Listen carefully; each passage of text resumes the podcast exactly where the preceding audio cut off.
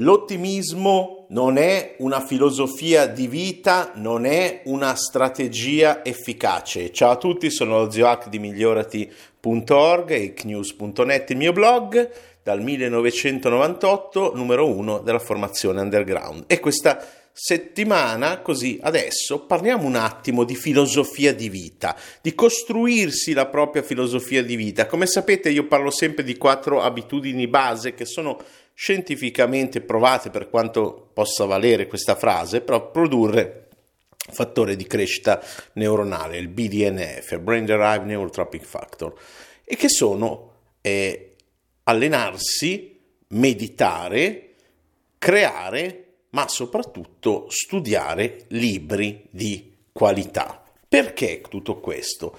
Perché bisogna prepararci al futuro che arriva, bisogna costruirsi la propria filosofia di vita, bisogna acquisire competenze efficaci nel nuovo mondo e nel mondo presente. Ecco, molta gente, eh, oggi interagivo con una mia amica a cui voglio un gran bene e, e l'avvertivo del pericolo per i lavori comuni. Eh, basta guardare le statistiche che hanno citato al primo maggio, durante il coso in Italia. Molta gente perderà il lavoro e la sua strategia è eh, tre ditini in alto, io sono ottimista. Ecco, purtroppo ragazzi, l'ottimismo è una cosa bella, ma non è una strategia efficace.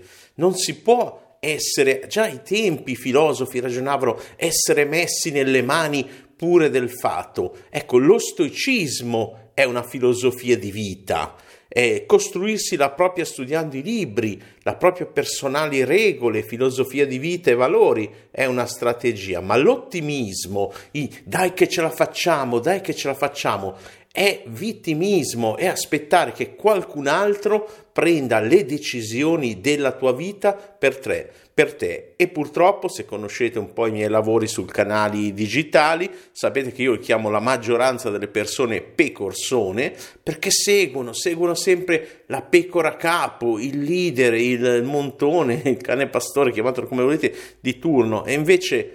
Eh, Raramente cercate di essere la pecora nera, quella che pensa con la sua testa, che legge i suoi libri. Attenzione, pensare con la sua testa non vuol dire essere negazionista delle cose, non vuol dire andare su certi canali eh, bio blu e farsi delle idee strane del mondo che è piatto, robe del genere. Pensare con la propria testa vuol dire cercare libri di qualità, costruire competenze, andare su siti come il Via Signature Strength, poi vedremo di metterlo magari nei, nei commenti, fare dei test per vedere quali sono davvero le proprie qualità positive e nell'intersezione delle prime tre cercarsi un lavoro che non sia solo un lavoro, ma che sia una vocazione, che sia veramente qualcosa come la chiamano oggi, ma come la chiamavano una volta, però era più per indottrinamento, un qualcosa che veramente vi soddisfa, perché lavorare è una delle cose più belle, ma solo se ti piace il tuo lavoro, altrimenti sei, non è cambiato niente dai tempi dei romani, dell'Egitto, dei cosi, è ancora una schiavitù,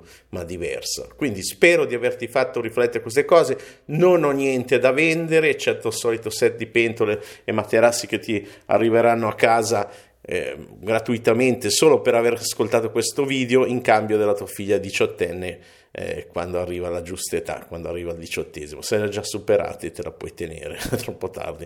No, a parte le battute, eh, se sei arrivato fin qua complimenti, metti sotto nei commenti set di pentole, così so che hai ascoltato fino a qua e inizia a riflettere seriamente sul tuo futuro, perché i nostri antenati ottimisti sono stati sbranati dagli animali selvaggi.